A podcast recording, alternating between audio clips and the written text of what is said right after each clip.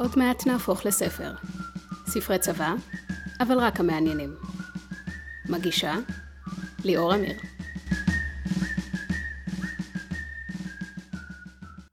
עוד מעט נהפוך לספר, פרק שלוש, מה נשמע?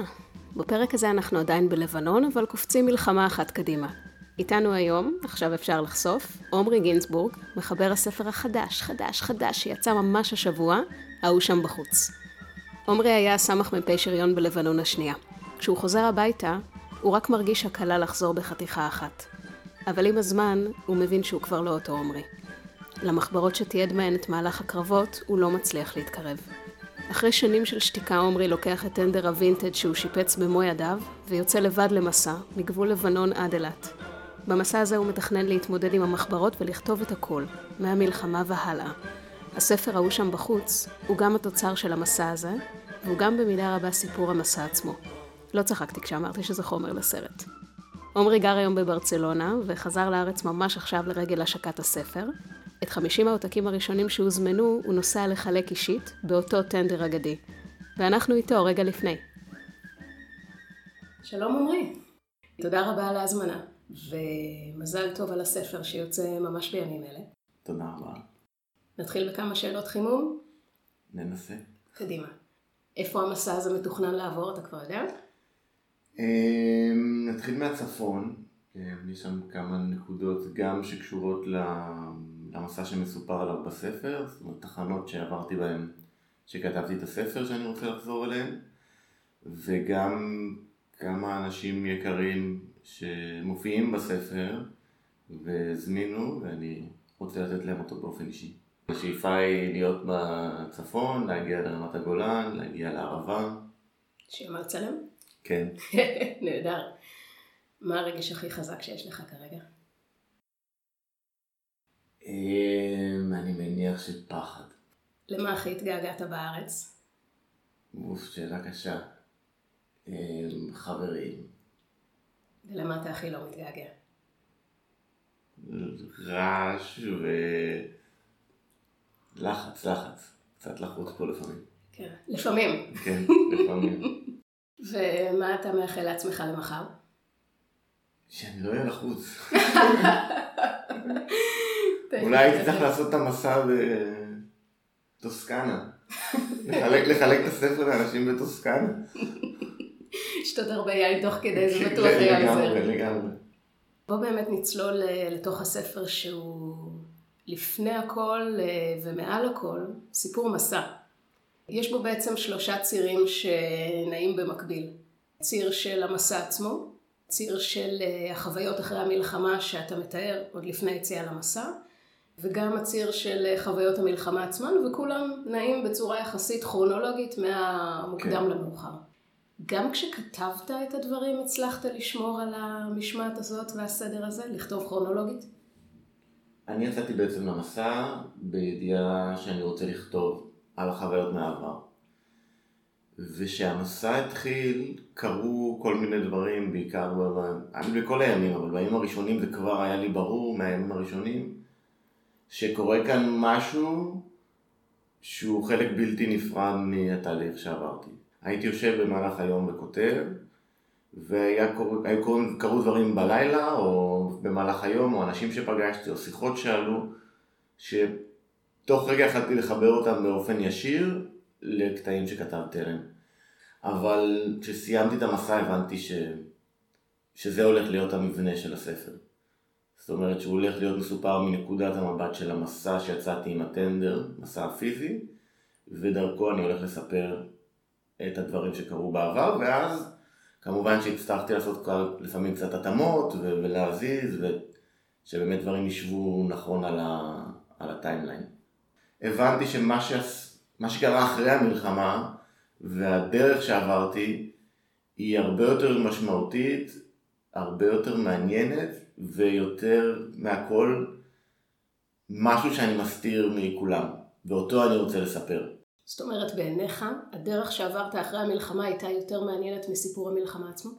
חד משמעית.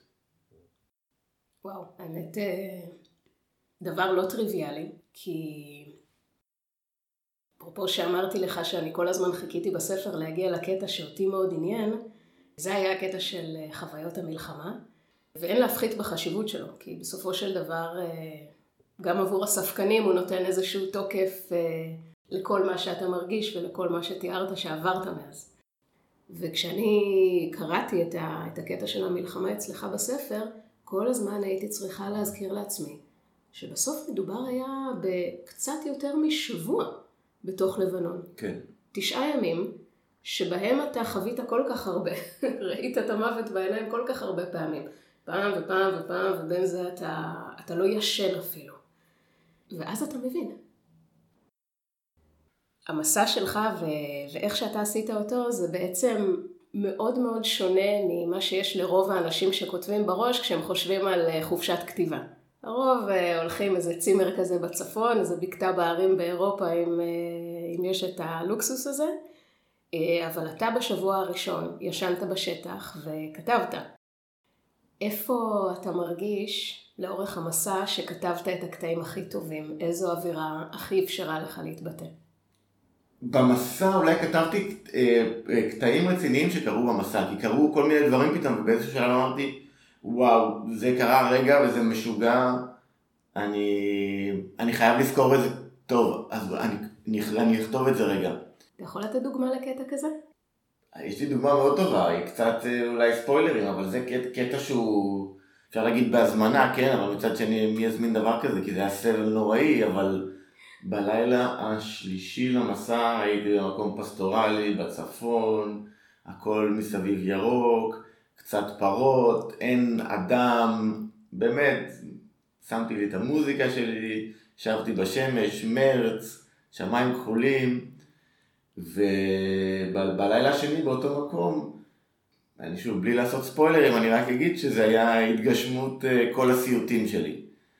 אמ, והיה לילה מאוד מאוד קשה ומשהו שלא יכלתי לדמיין ושם אני חושב גם פתאום נפל לי האסימון שוואו המסע הזה הוא, הוא צריך להיות חלק מה, מהספר.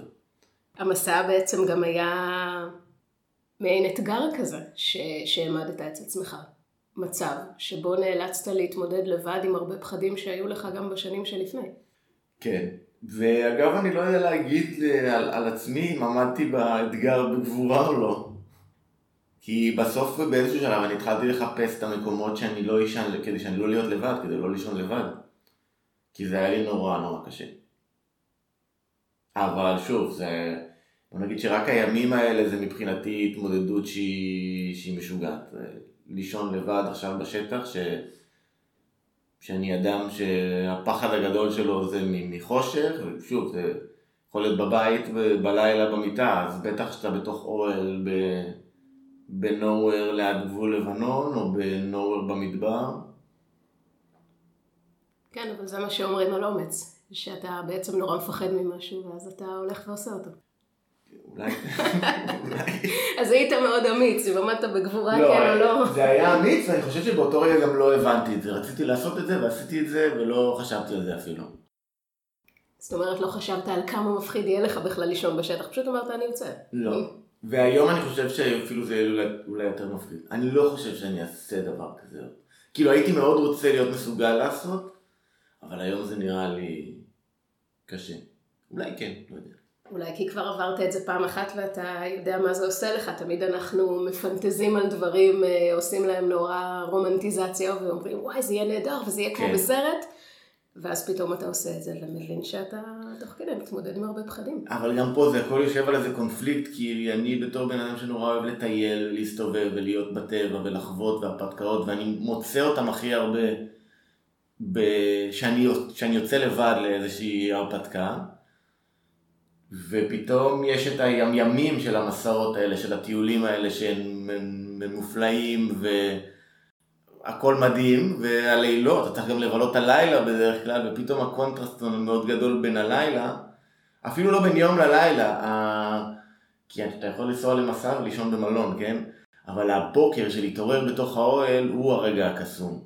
הערב ליד המדורה הוא רגע קסום. מה, אני אעשה מדורה וילך למלון לפני הזריחה ויעשה קפה בשטח?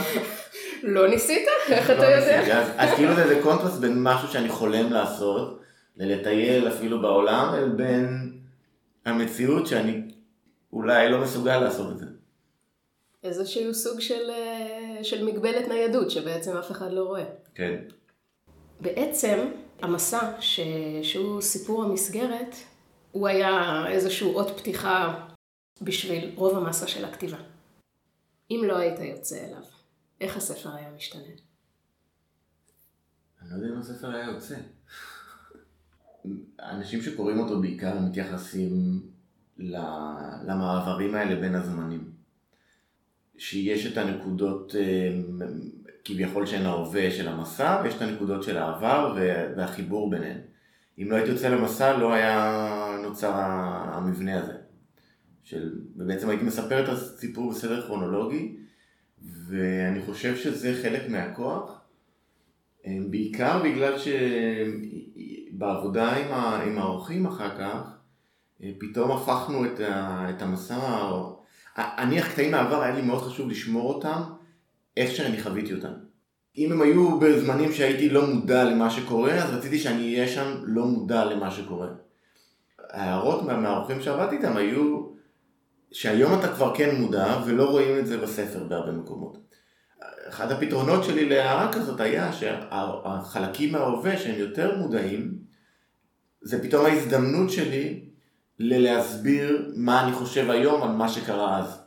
ואז בעצם המבנה הוא פתאום הפך לשרת את ה... זה שיש לי הזדמנות לספר מפעם ומהיום, אני גם יכול להשאיר את, הפר... את הפרקים האלה ב... as is מהעבר, ככה חוויתי את זה, עכשיו תחוו את זה איתי. הקורא קורא את זה ויש לו את המחשבות, מה שמה, לאן שזה לוקח אותו, ואחרי זה שמתחיל פרק חדש של ההווה, זה פתאום ההזדמנות שאני מוסיף את מה שאני חושב על מה שקרה, או איך שאני רואה את זה היום. אז זה פתאום לוקח את הקורא בשני, שם אותו במקום שאני הייתי, ואז זה חושף אותו למקום היותר מטופל ומודע שבו אני נמצא היום, על אותם, על אותם חוויות. וגם בארבע שנים של הכתיבה, המון המון שיחות עם, ה... עם הפסיכולוגית והפסיכולוג, שמתוכם יוצאים, יוצאות תובנות שמיד נכנסות לספר. או מחדדות איזה משהו על אירוע והן בדיוק נכנסות לפרקים מה, מהמסע. כי זה עוד איזה משהו שהבנתי על האירוע ההוא. זאת אומרת, מהכתיבה זה גרם לדבר, שדברים עלו בטיפול ופ... ופתאום קצת ניתחנו אותם יותר לעומק, קצת הבנו אותם יותר לעומק, והתובנות האלה מיד חזרו לטקסט בספר. שמתי לב שיש פה ושם בספר הערות שוליים שבאות לבאר מושגים צבאיים, אה, מושגים שחלקם די בסיסיים. איזה קורא טיפוסי אתה ראית בעיני רוחך שהרגשת צורך לשים אותם? חברה מאוד קרובה קראה את הספר ממש ממש בין הראשונים, דראפט מושלם, והיא אמרה לי, אני לא ידעתי מה זה מג"ד וסמג"ד. וזה היה אחת ההערות שלה, שהיא נורא הסתבכה עם, ה, עם המושגים האלה, כי היא לא זכרה. והיא הייתה בצבא והכל, אבל לא זכרה. משהו שבשבילי, אני גדלתי בבית ש... שאבא שלי הוא סמג"ד. אז אתה בטח אתה יודע מי זה סמג"ד. כל היום, מי מעליך, הייתי שואל, אני חושב, בתור ילד כזה, כן, וואו, אותו דבר, אני גם אה, גדלתי בבית כזה. אה, כשאני נולדתי, לדעתי אבא שלי עוד היה סמ"פ במילואים, ואז ככל שאני התבגרתי גם הוא התקדם. אה, אבל כן, זה משהו ש, שאני חייתי איתו בעצם מאז הילדות, ו, ולי נראה ש, שכולם גדלו כמוני, שכאילו ההוויה הצבאית, המושגים האלה, כן. שזה באמת משותף לכולם. ואז כשאני הוצאתי את הספר שלי, ש, שגם הוא סיפור המסגרת, מתחיל בזה שיש גדוד חי"ר בשטחים, כי שם אני העברתי את השירות. ויש המון המון מושגים שכזה, אתה יודע, זה לך בשוטף. ואז פתאום אה, באות אה, העורכת והמגיהה והמתקינה. ואומרות, תשמעי, אנחנו לא מבינות, מה זה המילה הזאת? את בטוחה שככה אומרים את זה? מיקומים למשל. Mm-hmm. הכי טריוויאלי להגיד מיקומים בהקשר הזה, והם תיקנו לי כל הזמן למקומות, ואני אמרתי להם, לא, זה מיקומים, ככה אומרים את זה. כן. זה, זה גרם לי לחשוב שאולי באמת זאת סוגה ספרותית שקשה יותר לערוך אותה מאחרות, כי תמיד נכון. יהיה פער ידע גדול בינך לבין מי שעורך אותך. אז זה, זה החיבור המאוד גדול שהיה לי עם, עם העורך השני, עם יואב קרן, ש, שבסוף ערך את הספר.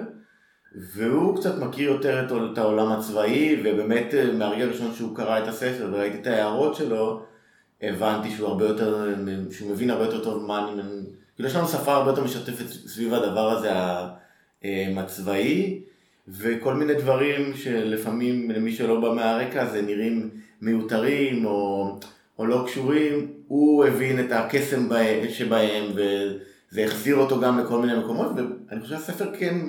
הוא לא פונה למי שהיה בצבא, הוא פונה לכולם, אבל אה, כן רציתי לשמר את המקומות האלה, שמי שכן היה לו איזושהי חלק בחוויה צבאית, ייזכר ברגעים כאלה, או זה ייקח אותו חזרה לאיזה נקודה, שהוא היה חלק מדבר כזה גם. שאלה בעצם האנשים שהתחברו יותר, כי, כי יש להם איתך את השפה המשותפת הזאת. כן, אבל מצד שני, אני, אני נגיד בהתחלה חשבתי שהספר, שוב, חשבתי מי יקרא אותו, אז בהתחלה הבנתי שזה, או אני רציתי שזה יהיה בעיקר למשפחה וחברים. ומעבר למשפחה והחברים, חשבתי שהוא יהיה מאוד רלוונטי לאנשים כמוני, שהתחילו להם כל מיני סממנים של פוסט טראומה, והם, והם אה, לא יודעים מה לעשות עם זה, והם יעניין אותם לקרוא. אבל אז הבנתי שמי שמתחיל לו סממנים של פוסט טראומה הוא לרוב באיזה הדחקה, מה זה הבנתי? שמעתי את זה מחבר ש... שהתחילו לו ככה סממנים והוא נורא חשש מלקרוא את הספר. אז פתאום זה ככה הבנתי ש... שגם, קודם כל חשבתי על עצמי וזכרתי שגם אני בחיים לא הייתי מרים ספר כזה בהתחלה, אני חושב. כאילו, ניסיתי להדחיק ולא רציתי לקרוא, זה הפחיד אותי נורא. לא רציתי לראות סרט מפחיד, לא רציתי לראות סרטים על הצבא, ניסיתי לברוח מימי זיכרון. אז עכשיו אני אשים את עצמי בלקרוא ספר על פוסט טראומה זה, זה מאוד מפחיד, ואז הבנתי שהספר הוא, הוא אפילו יתאים יותר לאנשים שחי סביבם, שיש סביבם מישהו או שמדחיק, או שלא שם לב, או מתמודד עם פוסט טראומה, ובעצם הם שצריכים לתמוך בו, אני חושב שזה יכול מאוד לעזור להם להבין את מה עובר ולהבין איך לדבר איתו. אני חושב שגם למפקדים, ש... אם הם לפחות לא להעיד על עצמם, הם יוכלו לזהות את זה אצל, אצל החיילים שלהם, שזה מתחיל או לפני, ואני חושב שבסוף, אני, הרבה דברים שכתבתי בספר זה דברים שאני הייתי רוצה שמישהו יגיד לי, או לפני הגיוס, או ביום שחרורי מצה"ל. שאני אהיה מוכן לזה שהוא יגיד לי, תשמע, רק תדע שאם עובר עליך הדברים האלה, הייתי בודק אם יש לך איזה זיכרונות, מה... איזה, איזה אישיו סביב המלחמה, או שאתה מתחיל להתמודד עם משהו, אפילו בלי להגיד את המושגים אה, אה, פוסט טראומה, או הלם קרב, או... אבל אני, לא היה לי מודעות, אני השתחררתי, כשאני השתחררתי אני הרגשתי, זהו, הכל, יצאתי מהמלחמה, בש... אני בחתיכה אחת, איזה מזל, התחושה שהייתה לי בעיקר, איזה מזל שיצאתי בחיים, אבל זהו, זה, זה מאחוריי. לא חשבתי מה, אני אתחיל להתמודד. זה מזכיר לי, אני עושה עכשיו אה, הכשרה של מנטוריות בנט"ל, שנועדה לתת אה, ליווי ללוחמות ותומכות לחימה שמשתחררות ו... ומרגישות שהן צריכות אה, קצת עזרה לאבד את מה שעבר עליהן בשירות. אז אחת המשימות שקיבלנו, יחד עם בת זוג, אה, שכל אחת מספרת על משהו שעבר עליה, והשנייה צריכה לכתוב לה מכתב. לכתוב מכתב לאותה חיילת צעירה, מה אני רוצה להגיד לך היום אה, ממרומי ניסיוני. ואז קראנו את המכתבים אחת של השנייה, והרגשנו ש... שפעם ראשונה מישהו רואה את, ה... את החיילת הזאת שהיינו אז, ואמרנו כל אחת, וואו, אם באמת היה לי את המכתב הזה אז, יש מצב שהיום הייתי הרבה יותר בסדר. אז זה משהו שמאוד מתחבר לספר, אני חושב שיש בספר, חלק ממנו זה דברים שאני הייתי רוצה לדעת, שלא אמרו לי. זה, זה גם כתוב בספר באיזושהי נקודה, אני חושב בקשר שאני מדבר על הקשר עם אבא שלי, שגם שנפצע, שאבא שלי נפצע במלחמת אה, יום כיפור, ובבית דיברו על זה כמשהו טכני, כאילו, מה זה משהו טכני? הוא היה מספר על הפציעה ואיך הוא נפצע, אבל לא על, על מה הוא הרגיש ו... שוב, גם הדור הזה של פחות אה, מדבר ומשתף. אני כאילו, ובגלל זה אני חושב גם הרגשתי, כשיצאתי מהמלחמה הרגשתי וואו איזה מזל שיצאתי בחיים והרגשתי זה מאחוריי, כי לא הייתי בכלל מודע לדבר הזה ש... שאה, זה, אני יצאתי בסדר, אבל הפן הנפשי בכלל, אני עוד לא, מוקדם לי לדעת אם הוא, אם הוא גם יצא בסדר. כן, הסתכלת על הגוף, אמרת לא נפצעתי, אוקיי, כאן הסיפור נגמר. זהו, אבל אני לא יודע מה זה היה עושה לי, או, או אולי משפיע על ההחלטה שלי, אם, אם הייתי מבין את הסכנות של הנפש במלחמה, כי הסכנות שמבחינתי, שהתעסקתי בהן אה, במחשבות לפני הגיוס ובתור אה, לוחם, זה הסכנות הפיזיות, אה, וסכנות שבהחלטה אני הייתי, כאילו לקחתי את ההחלטה שאני, שהדבר הזה חשוב לי מספיק כדי שאני אקח את הסיכון לפגיעה הפיזית, כן? כל לוחם שהולך, אני מניח שעובר לו, לו בראש שהוא, שהוא יכול להיפצע, אני זוכר ש... שחשבתי על זה, לא יודע, גם זה היה מסביבי, אבא שלי נפצע, אה, דוד שלי איבד רגל במלחמת יום כיפור, אין, אין, אין ספור סיפורים על אנשים, על משפחות שכולות ואנשים, אז כולם מבינים שיש את, ה, את הסיכון הזה, וכאילו את העניין עם הפוסט טראומה, לא יודע, אני, אני מהמקום שלי לא חשבתי עליו לפני זה. או כמו שאם היה לי איזה פגיעה פיזית, כנראה שמיד אחרי המלחמה הייתי הולך לטפל בה. והפגיעה הנפשית, שכנראה נוצרה סביב המלחמה, לא ראיתי אותה ולא ידעתי שיש פה משהו שאני צריך לטפל בו, שנים אחרי זה לא ידעתי.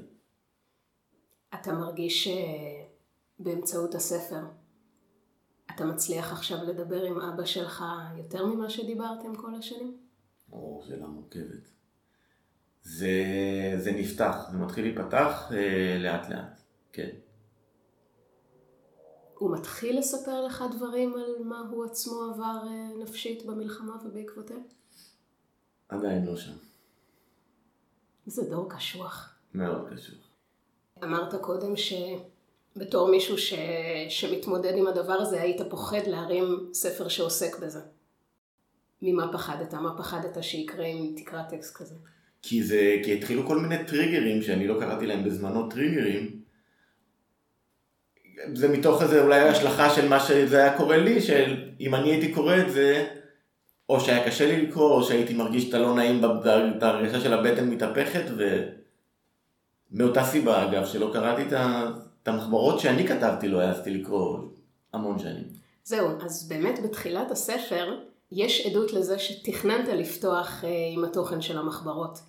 אבל בפועל אתה בעצם דוחה ודוחה את ההתמודדות איתן לכל אה, אורך הספר, שזה בעיניי אה, בחירה מבריקה מבחינה סיפורית, כי אתה בעצם ממקם אותן בספר כאיזשהו אובייקט של פחד, כמו מה שעולה לי בראש זה דוקרן הקרח של שרון סטון באינסטינקט בסיסי. שכל פעם שרואים דוקרן קרח בסרט אתה ישר נלחץ כי אתה כבר יודע מה היא עשתה איתו בסצנה הראשונה. כן. מעניין אותי אם, אם זו באמת הייתה בחירה, או שלא הייתה בחירה. אמרתי לך, בהתחלה הרעיון היה לכתוב על המחברות עצמן, אז הן היו מלוות את כל, ה... את כל הספר. אחרי זה הרעיון היה לפתוח עם המחברות, שוב, מתוך החשיבה האנליטית שלי, שזה סדר הזמן. המחברות הן המלחמה, ואני רוצה לספר מה שקרה אחרי, אז הנה אני אתן לכם את המלחמה, ואחרי זה מה שקרה אחרי.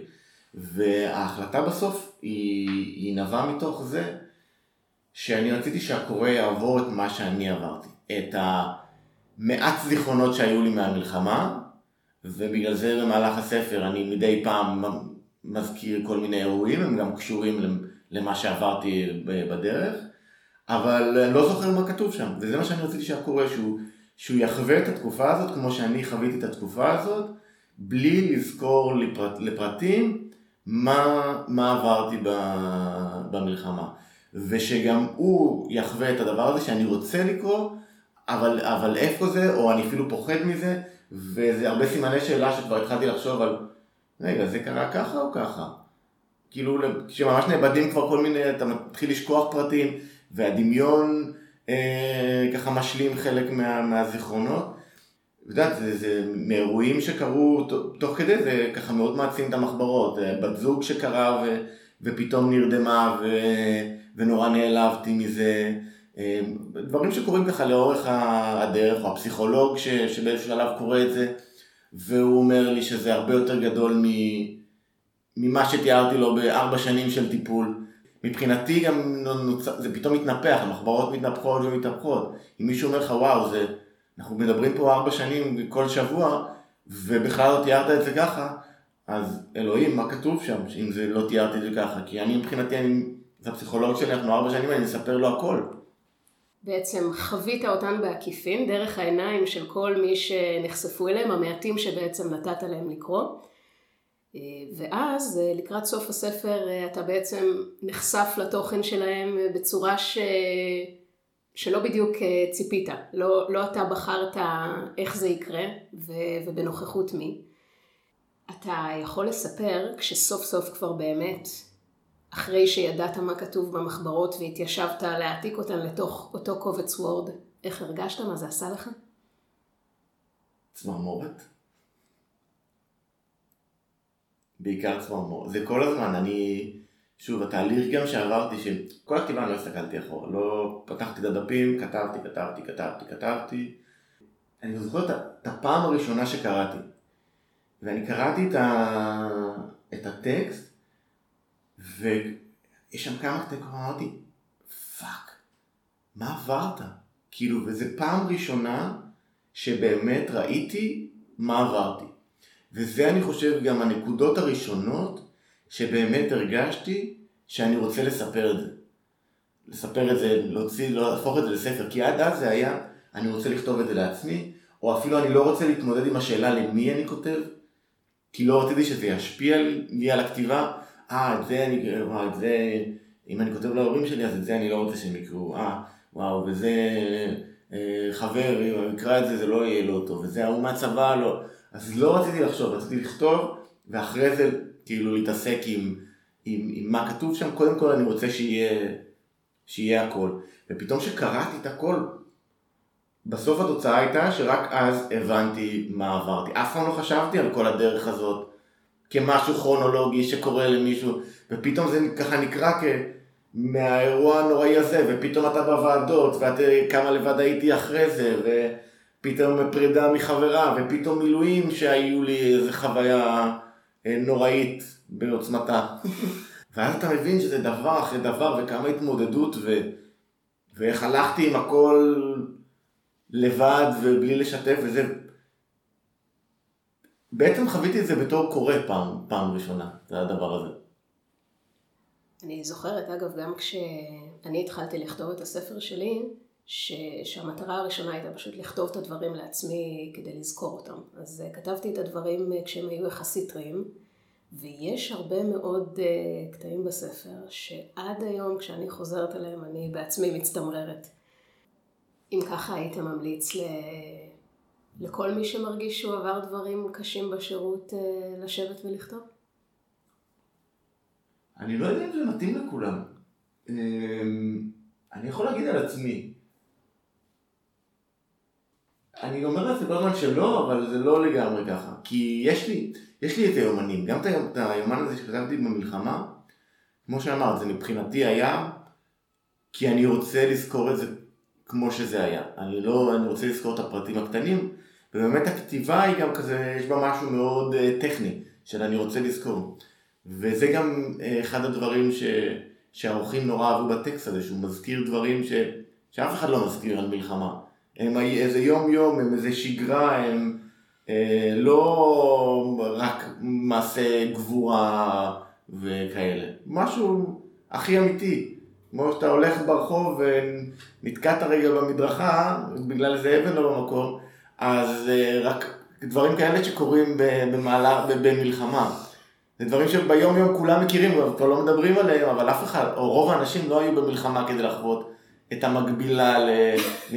נתקלתי ומעדתי. כן, מעדתי על קליפת בננה, אבל במרג'יון. כן, אז זה לא קליפת בננה, זה עבר טיל, אבל לידי, או כל מיני דברים כאלה ש... שקורים. אתה יודע, אתה, אתה מדבר על הדברים, ו- ואני כל הזמן חושבת איזה דיסוננס יש בין זה שאנחנו מצד אחד עברנו דברים מאוד קשים, ומצד שני אנחנו כותבים בשביל לזכור אותם. אבל בעתיד יש מצב שאנחנו נחזור ונדחיק אותם כי הם קשים מדי. כן. אני אגב, אחד הדברים שפחדתי מהם זה חרטה, שאני אתחרט שכתבתי. שאני, מה זה שלא שכתבתי, כתב, לכתוב זה לא בעיה, שאני אתחרט שפרסמתי. למה? כי כשאני מסתכל אחורה, אני... זה לא שאני מתחרט על דברים שעשיתי, כי בסוף זה קרה ואין לי מה להתחרט, כן? אבל... תמיד, כאילו אני מאוד השתניתי, אני כל הזמן מאוד משתנה, וזה בחירות כאלה שנראות לי כבר, אני מסתכל על תמונות, מה לבשת את זה, ומה זה התסרוקת הזאת, ומה זה הדבר הזה, למה, כאילו הרבה, בביקורת עצמית, יש אצלי, זה היה ניינטיז, כולם התלבשו ככה. אבל כאילו אני, יש לי ביקורת על עצמי, של מה חשבת שעשית את זה, מה חשבת שאמרת, אז כאילו אני, אני מניח שיגיע היום שאני אקרא את הספר, שאני אסתכל על הספר ואגיד, למה כתבת את כל זה? מניסיוני עם החיים, עד עכשיו אה, לרוב מגיע הרגע הזה. מגיע, אבל נראה לי שאנחנו שופטים את עצמנו הרבה יותר בחומרה מאנשים אחרים שמסתכלים על הדבר הזה ו... ומבינים גם את ההקשר. זאת אומרת שכל זה קרה בתוך, אה, בתוך עולם מאוד קשוח שחווינו בצבא. ו... כן, אבל זה כאילו לא, לא על זה שעל הדברים שקרו, אלא על הצורך לספר לאחרים, זה העניין שיש לי אישי. שמה, שהוא ש... איזושהי חולשה? לא, למה אני צריך לספר את זה, את, את, את הבעיות שלי לכולם? מי זה מעניין? זאת אומרת, אני, לי היה חשוב שהמשפחה שלי, שההורים שלי, שידעו מזה, שהם, שהם לא היו... שוב, אני הסתרתי את זה מכולם, וזה נורא קשה שאתה מסתיר, לא יודע, 75% ממה שעובר לך ביום יום, אתה, אתה מסתיר אותו כל הזמן מכולם, אז זה יוצר המון ענייניות. ושוב, אנשים סביבך, הם רוצים לעזור, הם, הם לא יודעים איך. הרוב שמים לב שקורה איזה משהו, ואתה בוחר להסתיר, אז נוצר איזה כזה אזור שלא מדברים עליו, או אזור רגיש, אז זה אה, מאוד פוגע בכל המערכות יחסים עם הסובבים אותך. אז אני, המטרה שלי לכתיבה זה שאני מפסיק להסתיר, שאנשים יודעים את זה. שאלה אם באיזשהו, שוב, לקרובים אני מאוד בטוח שאני רוצה שהם ידעו את זה. למעגל שמעבר זה, זה מפחיד. אני מתארת לעצמי שכמו הרבה סיפורים שיוצאים בשנים האחרונות, יכול להיות שהסיפור עצמו, אתה מרגיש שהוא אה, מאוד פרטי, וזה גם מה שהופך אותו למאוד אותנטי, כי אתה מתאר בדיוק את מה שעבר עליך, אבל אנשים שעברו דברים דומים, יכולים עדיין להסתכל על מה שעברת, מה שאתה מוכן לשתף, ולראות את עצמם. ויכול להיות שזה ייתן להם הרבה מאוד כוח, גם אם לא בעצמם ללכת ולכתוב ולשתף את המקרה הפרטי שלהם, אז עדיף לקבל יותר טוב את מה שיש להם, ואולי להגיד, אוקיי, אני לא לבד. כשדיברנו פעם ראשונה, אני לא יודעת אם אתה זוכר, אבל כינית את המצב שלך פוסט-טראומטי שקוף. אה, כלומר, פוסט-טראומטי בתפקוד יחסית גבוה, שזה לא, לא גונב לך את כל היום-יום ואתה עדיין מסוגל לנהל חיים פלוס מינוס נורמליים. אתה חושב שלכתיבה היה איזשהו חלק בזה? לא יודע, קשה לי להגיד. בסוף התקופה של הכתיבה, אני לא חושב שהיא מקהלה. היא הייתה תקופה מאוד קשה. ארבע שנים, אתה כל היום מול הטקסט הזה של משהו. אני חושב שהייתי יכול לנהל חיים הרבה יותר נורמליים אי שם בברצלונה, בלי להתעסק בפוסט-טראומה. נורא קל לברוח בברצלונה. אתה לא רואה חדשות, אין ימי זיכרון, אז סבבה, מדי פעם אתה אה, אולי פותח איזה אתר חדשות מהארץ, אבל זה לא, זה לא מרכז, אה, מרכז עולמך שלי. נורא קל לברוח מזה. ו- אבל אני נסעתי לברצלונה וכתבתי ספר. אולי עכשיו אם משהו יתחיל להשתחרר, אחרי שהספר, אה, שהספר בחוץ, אבל כאילו עד עכשיו זה היה סבל מתמשך. סבל מתמשך שעברת אותו, אם הבנתי אותך נכון, בידיעה שזה עשוי להקל אחר כך, כי כתבת בשביל משהו, כתבת בשביל לזכור, כתבת בשביל לספר, מעניין אותי איפה, איפה זה פוגש אותך. אני לא יודע, אני כתבתי כי אני אובססיבי לס... לסיים דברים, וברגע שהתחלתי אני, אני מסיים. אני לא יודע אם זה רק זה, כן? יש הרבה באובססיביות, אני זוכר ששמתי לי איזה, באיזשהו שלב שמתי לי אה, יעד, עד, אה, עד דצמבר אני מסיים לכתוב. כאילו יש לי את כל הטקסט, את כל הסיפור מההתחלה עד הסוף. לא מסיים לעבוד עליו, אבל מסיים את הכתיבה. ויאללה, אני רוצה שזה יהיה מאחוריי, אני לא רוצה עשר שנים להתעסק בזה, שלוש שנים של כתיבה זה כבר מספיק, אני חייב לסיים את זה. אבל ככה אני עובד, אני, כשאני מתחיל משהו, אני, לרוב אני מסיים איתו, בלי, כבר בלי לשאול את השאלה אם, אם זה טוב לי, אם אני רוצה את זה. אי אפשר להוציא את הקצין מהאדם. אי אפשר להוציא את ה... את ה-OCD והאובססיבי ממני, אני לא יודע אם זה היה קצין מאדם. החשיפה שלך ברבים, אה, גם עם הסיפור וגם עם המחיר הנפשי שאתה שילמת על המלחמה, קורית ממש בימים האלה. יש מישהו ספציפי שאתה במיוחד מקווה שיקרא את הספר? אני חושב שעיקר ההתעסקות שלי הייתה מי אני פוחד שיקרא את הספר. וואו, איך ידעת שאני הולכת לשאול על זה? זה הכי מפחיד בספר כזה. יש, בס... יש איזה בעיה עם הספר הזה, בסוף, כשאתה כותב משהו אוטוביוגרפי, יש הרבה אנשים שאני, שוב, מהצד שלי והמאוד ביקורתי כלפי עצמי, אני, אני יכול לראות איך הם יוכלו לבקר את עצמם על ההתנהגות שלהם בספר, וזה היה נורא מפחיד.